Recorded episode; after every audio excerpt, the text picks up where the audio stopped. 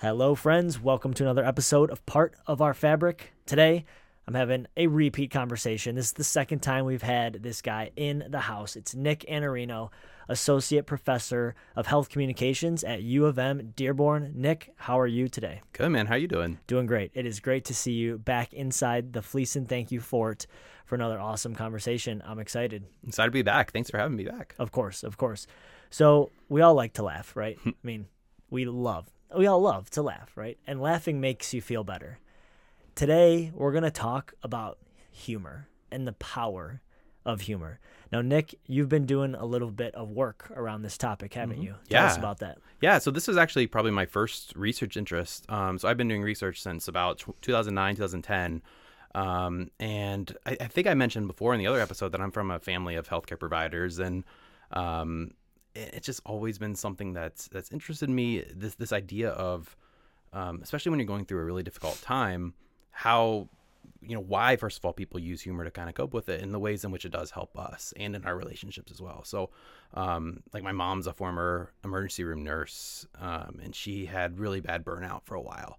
Um, and so her and her friends who worked in the emergency room just used to, like, Tell, tell some pretty dark jokes, um, mm. uh, you know, and, and really I feel like it helped them cope with it. And, but from an outside perspective, it's kind of like, wow, how can you joke with that? And, you know, eventually grew up and just really enjoyed stand-up comedy and funny movies and sitcoms and just kind of comedians in general. And I was always fascinated by the use of humor and talking about, you know, tragedy or just like their own personal experiences with illness that, you know, to older generations or to people who, you know, growing up, I never saw adults really joke about this kind of stuff. And, mm-hmm. um, and yeah, so that's kind of, that was kind of my way in.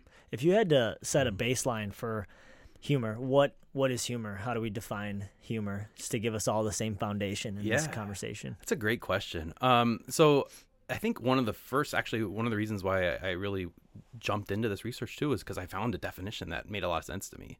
And there are like so many different theories and, and definitions of humor. And the one that I like the best and I think still rings the most true to me is it's from this theory called Surprise Liberation Theory.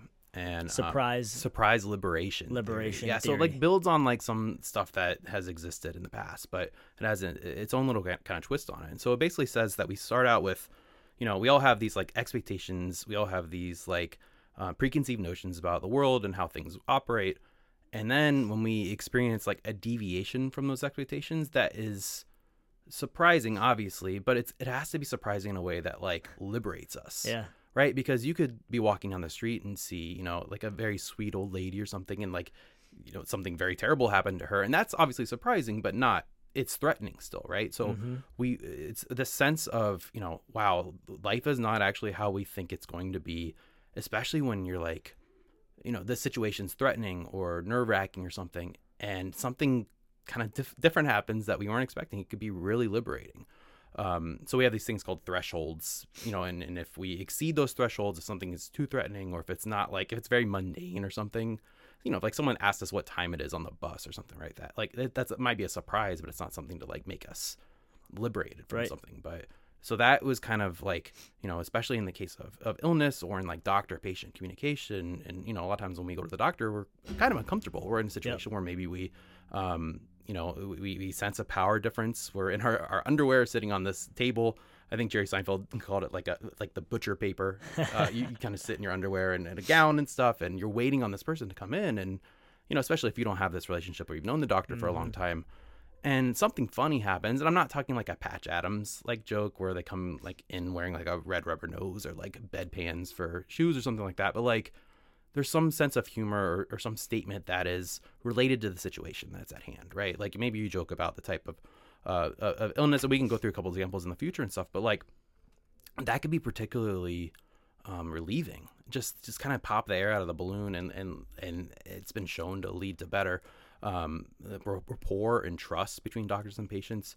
Um, a sense of, you know, like humanizing a person as mm-hmm. opposed to making, you know, because a lot of times when you go to the doctor, you know, healthcare providers see a lot of patients in one in in, in one shift. Even um, there's pressures to get, you know, patients through really fast so that we can keep the lights on, pay the bills and stuff, and it can be pretty dehumanizing. And, and humor is something that can make uh, your patients more identifiable. Make sure that they, you know, you remember that they're human. They stick out in your memory a little bit more, And um, it's been shown to lead to kind of better effects in that way. Yeah, incredible. Mm-hmm. What is it about humor that builds the rapport, and why is humor kind of associated in some ways with more like comfort? Yeah, I don't know. I I think like that theory that I described kind of um, sums it up a little bit, like in, in terms of like relieving the tension. And uh, there's been research that shows that people who use humor are considered more endearing. Mm-hmm. Um, and th- therefore those people get a lot more social support during really difficult situations. I don't know. I, I think sometimes, and maybe, you know, Nick, you and I are like probably similar age. And I think in our generation, it's been something that, you know, quote unquote millennials have used for a long time to cope. And mm-hmm. I think we see def- def- definitely different generations using humor differently. And, um, and I don't know, I, I think, I think it's, it's easier in some ways to talk about difficult subjects. Um, we have definitely a lot of taboos in society about, especially in, in guys not wanting to be seen as like whiny or like admit that you're scared or, or nervous or something. And, um, it's kind of a playful way to test the waters in some yeah. ways, or even to complain about certain stuff. So, mm-hmm. um, one of my favorite kind of, uh, she was definitely my, my academic crush. She's, she's the woman who came up with that theory. She wrote a book in nineteen ninety-eight that I used a lot for my, my thesis. And, and, and I just actually just reread it for a piece that just came out today. Um, but she, uh, called? it's called, uh, so this, this piece was part of a bigger book, um, I can't remember what it's called. It, it it just came out today, but it was um, t- basically taking healthcare providers, having them write about their experiences using humor in a patient setting. And they had uh, researchers like myself kind of come in and respond and write longer entries based on this this uh, this narrative that they wrote. Yeah, wow. Um, so anyway, the, the, and I'll, I can get back to that in, in, a, in a second. This book that I read had... Um, Uh, she, she basically followed along healthcare providers in three different healthcare settings. So she started by looking at like physical therapists, and uh, I like I was a former athlete. I think you were a former athlete, yep, Nick. Like yep. We've both been to physical therapy, and we know it's not fun. Mm-hmm. There's definitely this dynamic of like, in order to have a patient feel better, like you have to hurt them. Yeah. In a lot of ways. Um, so depending on kind of the severity of the illness or the injury, and so uh, she like noted that like the humor was so different there compared to some of the other settings she looked at because. You know, like, it's, like essentially the patients were like, oh, man, you're the devil. This is, you're like a slave driver. This is yeah. horrible. And it's like their way to kind of complain. And the provider can either kind of push back on that and be like, oh, suck it up. You're fine. And like, it's totally like an openly joking situation. Um, but it still can be something that can register in your brain as opposed to saying like, please don't, you know, like begging and like, it's, it's a kind of a face saving way to do that. And so I think that's why it's interesting in, in yeah. healthcare settings. And then she looked at like a breast care center. So women going in to get a, a mammogram, which is, you know, in order to get a mammogram, you have to place your breast on, on this kind of platform thing. And the, the camera comes down and kind of smushes the breast, spreads it out so you can see the tissue. And women were expressing their fear and their kind of embarrassment of being, first of all, naked in, in, in that way and saying like, oh, there's not not very much to put in there or something like that. Or saying like, are you sure that this like machine isn't going to malfunction and like squish me permanently yeah. in here? And and it was like a way for them to kind of test the waters. And if the provider just kind of laughs it off, then they know it's like, okay, I'm, I'm obviously just like exaggerating things here, right? Like I'm totally fine. And so, um, and versus like this kind of long-term like, Uh, patient like um, family practice unit where you had, you know, a, a kind of an internist seeing patients all the way from, you know, six months or six weeks to, you know, eighty years old or whatever. And you could maybe have a relationship for a long time with this provider. And so mm-hmm. there's a lot more joking there about family, about friends, about things unrelated to illness. And, yeah. Um, and but that was definitely a way of building rapport and getting to know a person beyond like their physical symptoms. Yeah, incredible. Yep. Totally tracking the mm-hmm. the flow of, you know, with humor. And obviously this is all within a certain amount of guidelines and mm-hmm. threshold, but with humor, as humor rises, tension can decrease. Mm-hmm. And there is already inherently a lot of tension around anything to do with the hospital, mm-hmm. illness, especially cancer, especially. So as humor gets entered into that situation, that helps bring some of that tension down. The reason why a doctor, nurse, et cetera, can establish more rapport with the patient is because, like you said, to use humor has some endearing qualities about it, of course, if used mm-hmm. appropriately. So you've got mm-hmm. these this powerful combination of humor decreasing the tension of an already tense situation and the person using it having some endearing qualities about them sure. for using it. Hence, the rapport gets built and better experience for the patient if used appropriately. Sure. And think about, you know, as a patient, like, you know, going to see a doctor, we might expect like our traditional expectation of what a doctor is, is like mm-hmm. maybe like a serious stoic, like, you know, white guy in his sixties or something like that. Right. And you can very easily break that and make a patient seem like a little bit more at ease just yeah. by kind of having joking about something related to the illness, and not obviously in a way that is, you never want to use humor in a way that would detract from this kind of patient uh better patient outcomes and yeah, better patient outcomes. And the name of the book is, I, I thought you were talking about the other thing that that just came out, but the nineteen eighty-eight book was Humor and the Healing Hearts by Humor and the Healing Hearts. Mm-hmm. Athena Dupre. She's a professor at University of West Florida. Awesome. Yeah. Humor and the Healing yeah, Hearts. Definitely like my uh, healing arts. Yeah, yeah. She's definitely like my academic crush. That's a, sure. amazing. Yeah. Where else has your humor research journey taken you, and what have you been finding, or what are you learning? Sure, yeah. So I can kind of talk quickly about the thing that just came out. Um, so like I mentioned, responding to a healthcare provider's story about um, about a situation in which they used humor, a patient used humor, and it worked really well. And so I didn't have much experience writing about like therapy.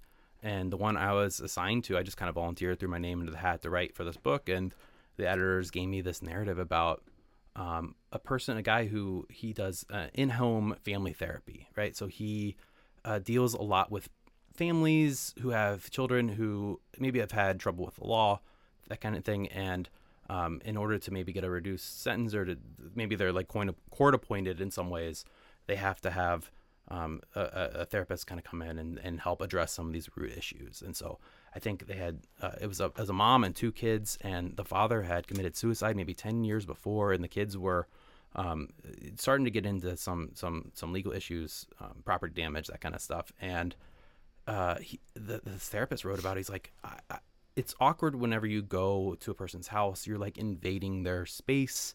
Um, you know, a lot of times you have a family who's either on their total best behavior or like very clearly doesn't want you there.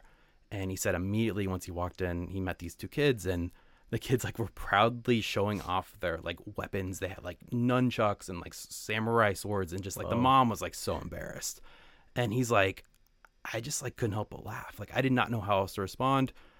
And I think he just, he knew that that would have been taken totally fine. Yeah. Um, because he just got a sense that like these people were being their true authentic selves. And it's like, this was the first time that he'd ever seen that in a patient, because he's like, you know, he's so used to being looked at as this invader or something. And so uh, he laughed, and it, he started to like see the crack, like the ice start to crack immediately, like kind of early. The mom was still like super embarrassed. Yeah. Came back later, and um you know, maybe in a, at a later setting, the family had had a really bad day for whatever reason, and he looks down, and the the the, the mom is like, the dog was like humping the the, the the therapist's leg, and the mom is like mortified. And again, he's like, I he just like had to laugh. He's like, I, I can't not laugh at this. I yeah. have to be my own true self too. And that like made him look human in their eyes too, yeah. and like somebody that I that they could trust. And then a third situation, the they were telling the kids were telling a story about how the kid had to go to the bathroom and he couldn't go anywhere else, and so he was basically urinating over the side of this this their their porch outside, or their deck, and and this time the mom was laughing along with them. And like he's like, I really feel like this family, we you know we helped find the root issues of whatever they were dealing with. We were on kind of the road to wellness, because he's like, because they felt free enough to use humor in front of me, and I felt free enough to acknowledge it. Yeah. And so I thought that was really interesting. Mm-hmm. I loved writing about that story, and um, I'm really glad I got assigned that. Yeah. Yeah. And you said mm-hmm. something that stuck out to me in mm-hmm. that, in uh, what you said is that um, when, when you share a genuine laugh with someone, mm-hmm. there is something very vulnerable about that. That is really interesting. What, I don't know. What's your take? What's going on there? A gen- like obviously a fake laugh is a fake laugh. You can spot that. But a sure. genuine laugh, especially with a stranger, there's like this unsaid, unseen connection almost. Right. And I, I think that's it's really important to note that like a lot of this humor that people are like that like researchers like me are most interested in are not these like canned like jokes, like someone coming in and saying, "Oh, did you know that like diarrhea is diarrhea is genetic? Yeah, it runs in your genes." Like, okay, how many times have you told that one before? Like that's okay. It has nothing to do with what I'm currently feeling. Just give yeah. me the doctor and give me my medicine and let yeah. me go.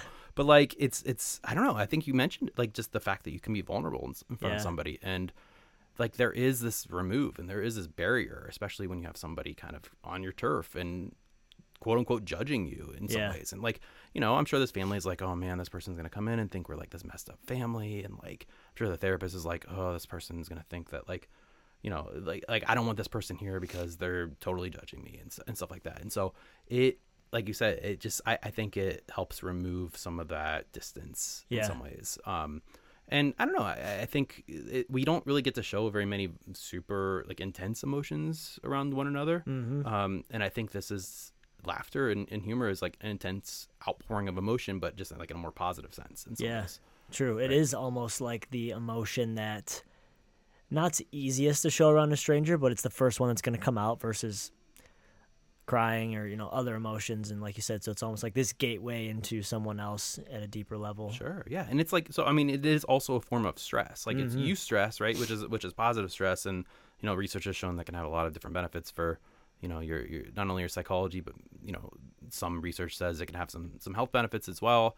I, I don't know if there I don't know that research very well. I don't know if there's other variables at play or something like that, but like, yeah, it, it is like essentially getting that energy out in some way. Yeah. Mm-hmm. So where are you going to take humor and the study of it and your research from here?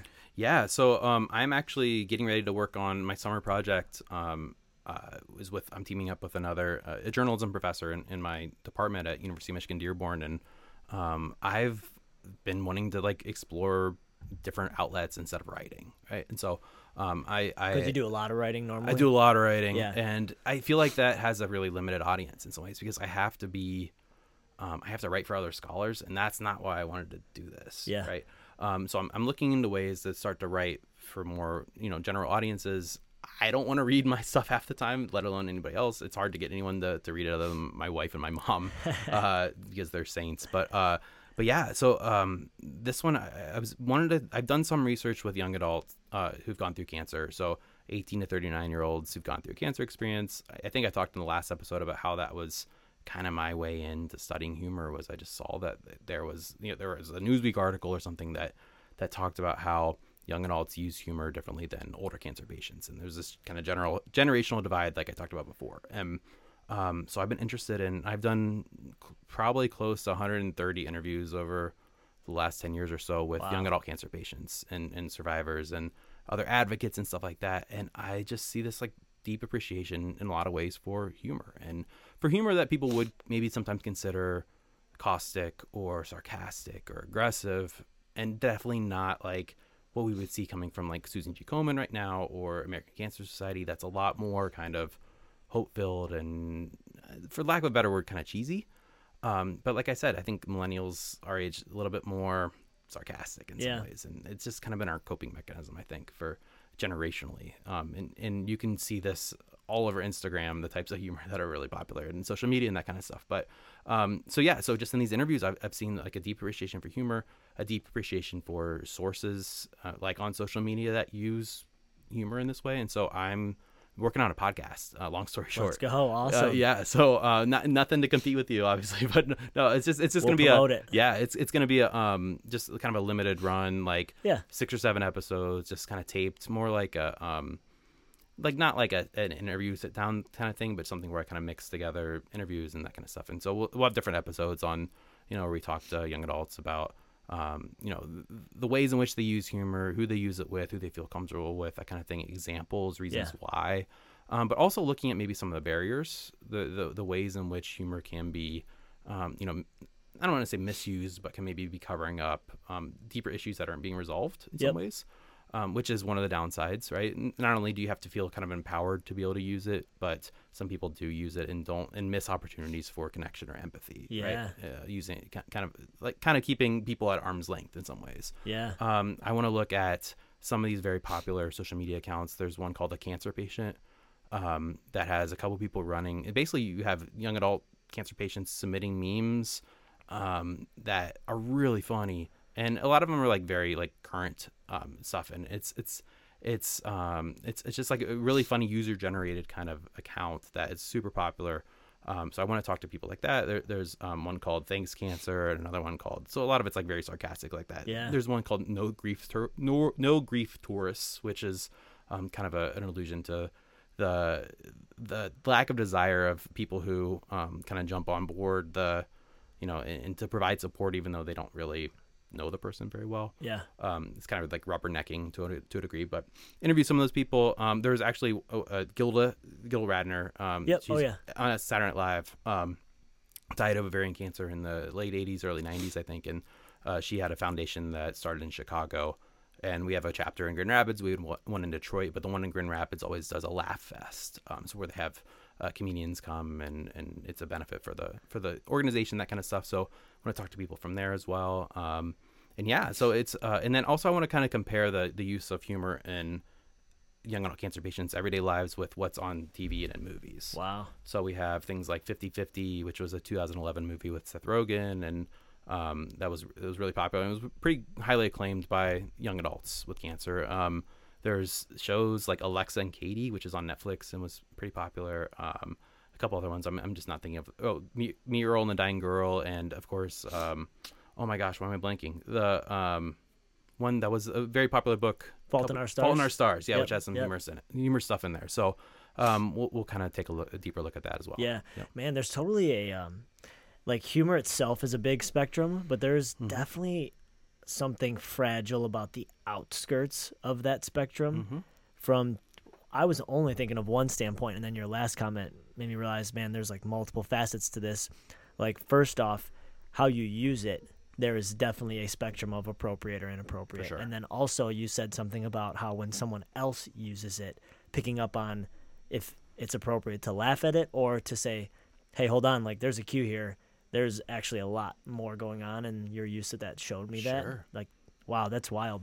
Yeah, absolutely. And it's it's so interesting too, because there, everybody I talked to so far has like had instances in which, oh yeah, this is this was so funny. We still tell this story, but there are other times they're like, yeah, I tried to tell the story to somebody else, and they're like, got real weirded out by yeah it.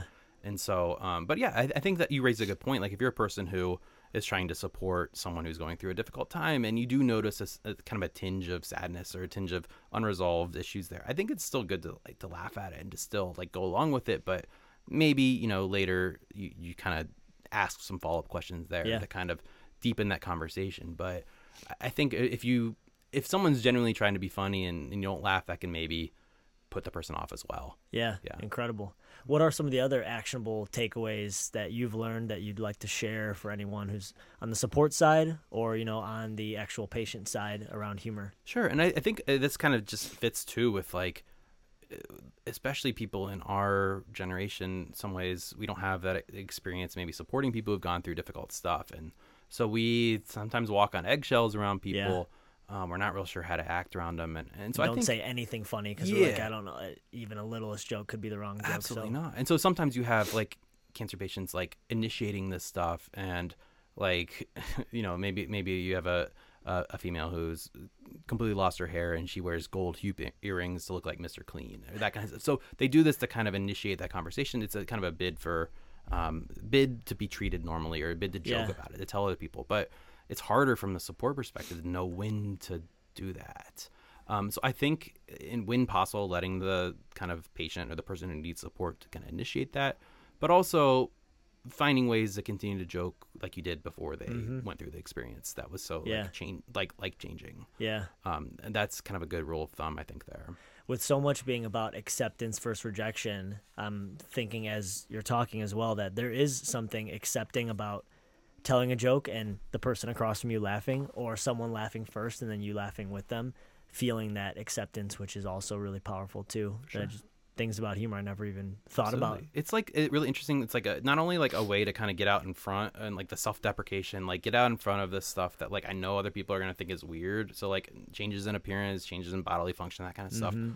But also just like doing it as a way to signal, okay, I'm in this group and these people are not. And yeah. so a lot of times you see supporters like and patients making fun of other supporters who like don't get it. Right. And so like that's a way to like, you know, humor is always like usually about pe- putting people in a group and keeping other people out to yep. some degree, like you're making fun of one group or whatever. And um, so that happens a lot. And um, and also just like there's just this irony in like being, especially with cancer, like you're now a member of this club that you like don't want to be in, like you never thought you wanted to be in. But Um, so a lot of times people use humor, like all this, like the cancer patient, like Instagram, so many inside jokes that you would only get if you had had this experience. Yeah. And so it's just this, like this form of identification and like, um, expression of gen- genuality. Like, like it's not like a sanitized look at cancer in some ways. Mm-hmm. It's like the only way we can talk about this stuff that really sucked about it. Yeah. The real details. Mm-hmm. Yeah. Wow. Well, uh, before we wrap up, um, humor. What else do we need to know from your research? What do you wish more people knew that we don't know about it? And were you excited to to take just humor itself from here in your work? Yeah, I don't know. And I, and I think I realize that I'm totally biased here because I've always just like loved, uh, especially in dealing with stories of tragedy, I've always been attracted more to the stories that have elements of humor in them as opposed to just being kind of pummeling like devastation over and over again. And just, I, I just kind of get allergic to the, the sentimentality of that. Um, so I'm interested in kind of the personal differences in some ways. Like, who are the people who are attracted to to these types of stories versus yeah. others? I know there's been a lot of um, interest in my field in persuasion research and using like, um, especially like for, for P S As or to get people to change their behaviors, whether it's, you know, uh, texting and driving or, you know, drunk driving or even getting a vaccine or something like that. And looking at kind of the effects of, well, is a, is a narrative more powerful than facts, first of all, and then is a funny narrative more power or more more powerful than like a sincere or like mm-hmm. scary narrative. Yeah. And so I think just kind of from a, like a message design standpoint, like I'm, I've always just been really interested in like, okay, so what does a funny story about illness do that a, a study that doesn't maybe use yeah. or a story that maybe doesn't use humor? And there's nothing wrong with that. It's, it's just a subjective thing that, like like I said, a person like me prefers, but what do other people prefer and why? Yeah. Are you going to be able to get to that end state of like mapping out a good story and ex- like this is where you need to insert humor in a good story, and actually this is the story map for someone who's sick, and this is what I recommend on how you tell a story and where you put the humor? That's so interesting. Yeah, and that's um that that's something that can definitely be done. I, I have always started kind of as a qualitative researcher where I kind of believe that people are, I'm interested in everyone's like experience, right? But then to do that, you kind of have to flip it on its head and think, well, people are all alike in some way, right? In order yeah. to have a, a story that's like eighty percent effective or something, like we have to operate on the assumption that everybody's similar. And so mm-hmm. it's like a different way of thinking for me that um, I would love to, to, to start looking at. Yeah. Interesting things. Mm-hmm. What percentage of your overall research gets to be focused on humor versus, I don't know, other things right now? Yeah. Uh, so right now it's it's not as much as I'd, I'd like because I have a couple other kind of standing commitments, but it's it's nice because there's always an element, um, especially maybe because I'm dealing with young people who are going through illness. There's always an element of humor in, in pretty much everything I've, I've, I've looked at. So yeah. Yeah. Think. Do you think you'll get to a place where you almost might write your own script for a movie or book, fiction or something at some point? Interesting. I I... That is not an, a muscle I've really exercised enough. Yeah. I've always been like a huge appreciator of stories. Um, I've only taken a couple like creative writing classes in either high school or college, but um, I don't know. I've always been more of like like analyzing why it works or why it doesn't. Uh-huh. But that's a really good question. I don't know. I feel like you've got yeah. all the pieces brewing over there for the next Fault in Our Stars yeah, or something know. epic there. So yeah. keep us posted. Yeah, well, we'll I will I will sign up along with you saying you said your wife and your mom who read all your stuff. I will sign up for that short list Thanks. of people that will read the draft and provide feedback. Sounds good. Yeah. Hopefully you uh, you know, if you have trouble sleeping, that, that can maybe help you yeah, take a nap. It. Yeah. That's it. Awesome, man. Well, I'm gonna give you the mic to wrap it up. Take us home. Final thoughts. Sure, yeah. So um I don't know. I, I think it's it's uh, I just remember being really inspired by my, by my grandma. Um who's thank- thankfully still living. She's eighty-seven years old and doing great. And um, I, I lived with her for about a year of my time when my family was between houses. And during that time, she was going through colorectal cancer. And I just still, like, I'm very grateful for her because I think she was another person in my life who really showed me the the importance of humor. She's the kind of person who never takes things very seriously. And um, she still tells stories that are funny about this really kind of stressful and dark time. It affected, I was nine years old and it affected me in ways that I don't think I even realized at the time, but uh, I just still remember this story that she told where, um, you know, so she, she was in the, like the waiting room before like an intestinal intestinal x-ray, and she is obsessed with Seinfeld. She still loves it. She still watches the reruns before she goes to sleep. And she like wanted to write this, speaking of writing a script, she wanted to write a script of, or like pitch the story, like as if she was like a Seinfeld writer or something, like uh, of like Elaine maybe having to go in and get like some sort of like scan done. And you know how sometimes when you have to drink, maybe this was, I'm not sure how, how often people have to do this still, but you have to drink that like chalky white barium swallow thing to enable to do the test. And she talked about this time where she talked to this woman when they were just kind of sitting there drinking their their their drink, and this woman had a milk mustache with a barium swallow, and she's like, I so want to just write a script about Elaine having to do that. And like um and it's, I, I just think like her ability to find the, a humorous twist around this like kind of quiet tension of, you know, you, she had to have been feeling nervous about the scans and the results and stuff like yeah. that, and kind of the uncertain status mm-hmm. of her condition in general. It's just like, I don't know, I think there was just something really powerful in that, if you're that type of person, like how that can kind of speak truth to some of your insecurities, but in ways that might be empowering for someone else. Awesome. Yeah. I love it. What do you think we title this episode now that we've had the conversation? We don't, we didn't have a title before, but I'm going to go, you know, get this ready for publishing. And obviously anyone hearing it now has already seen the title, but they're going to hear how the title was born. So I'm actually going to let you title it. And that's what I'm going to put. What, what should we call it? You are putting me on the spot. I, I totally am. I did not prep Nick for this question, but I am uh, talking with lots of words right now as he collects his thought, looks to the sky, yeah. looks down at his notes. But but yeah, so, what do you think? I think one of my favorite, so I, I can't believe this got published. I was really glad about it. But uh, I wrote, wrote a piece about young adults and how they use blogs to kind of tell yeah. stories about their experience. And one of the lines just like killed me. And I, I used it for my title, and I couldn't believe it, it stayed. And it's called... Uh, My insides feel like Keith Richards' face. Like, yeah, the guitars for the Rolling Stones. Yeah. And so um, I don't know. Maybe we can use that one again. I got nothing original, but um, that is yeah, hilarious, yeah. and I am going to write that awesome. in the title. Yeah, her name uh, is Kaylin Anders, and um, so she was the author. She's she's a great. She had a incredible. blog called uh, "Cancer is Hilarious." Wow. Um. So yeah, I will make sure we credit uh, yep. Kaylin mm-hmm. in uh, in the show notes for mm-hmm. sure. Um and. You know, thanks for listening. If you're still with us, uh, for my insides feel like Keith Richards' face, and now you know exactly where that title came from. Yeah. Uh, if you didn't before, now mm-hmm. you do. Uh, but Nick, thanks for, for coming today, man. Appreciate you. Thanks, Nick. thanks yeah. for being here. Uh, great conversation on yeah. humor, and can't wait for, for what's to come for you, your awesome. research, and we're just really excited to be able to promote it, talk about it, and, and learn from it. Cool, so man. thank you very thank much you so for much. that, yep. and thank all of you for listening. Uh, we hope you had a great time, and the world is round. We'll meet again. Take care, everyone.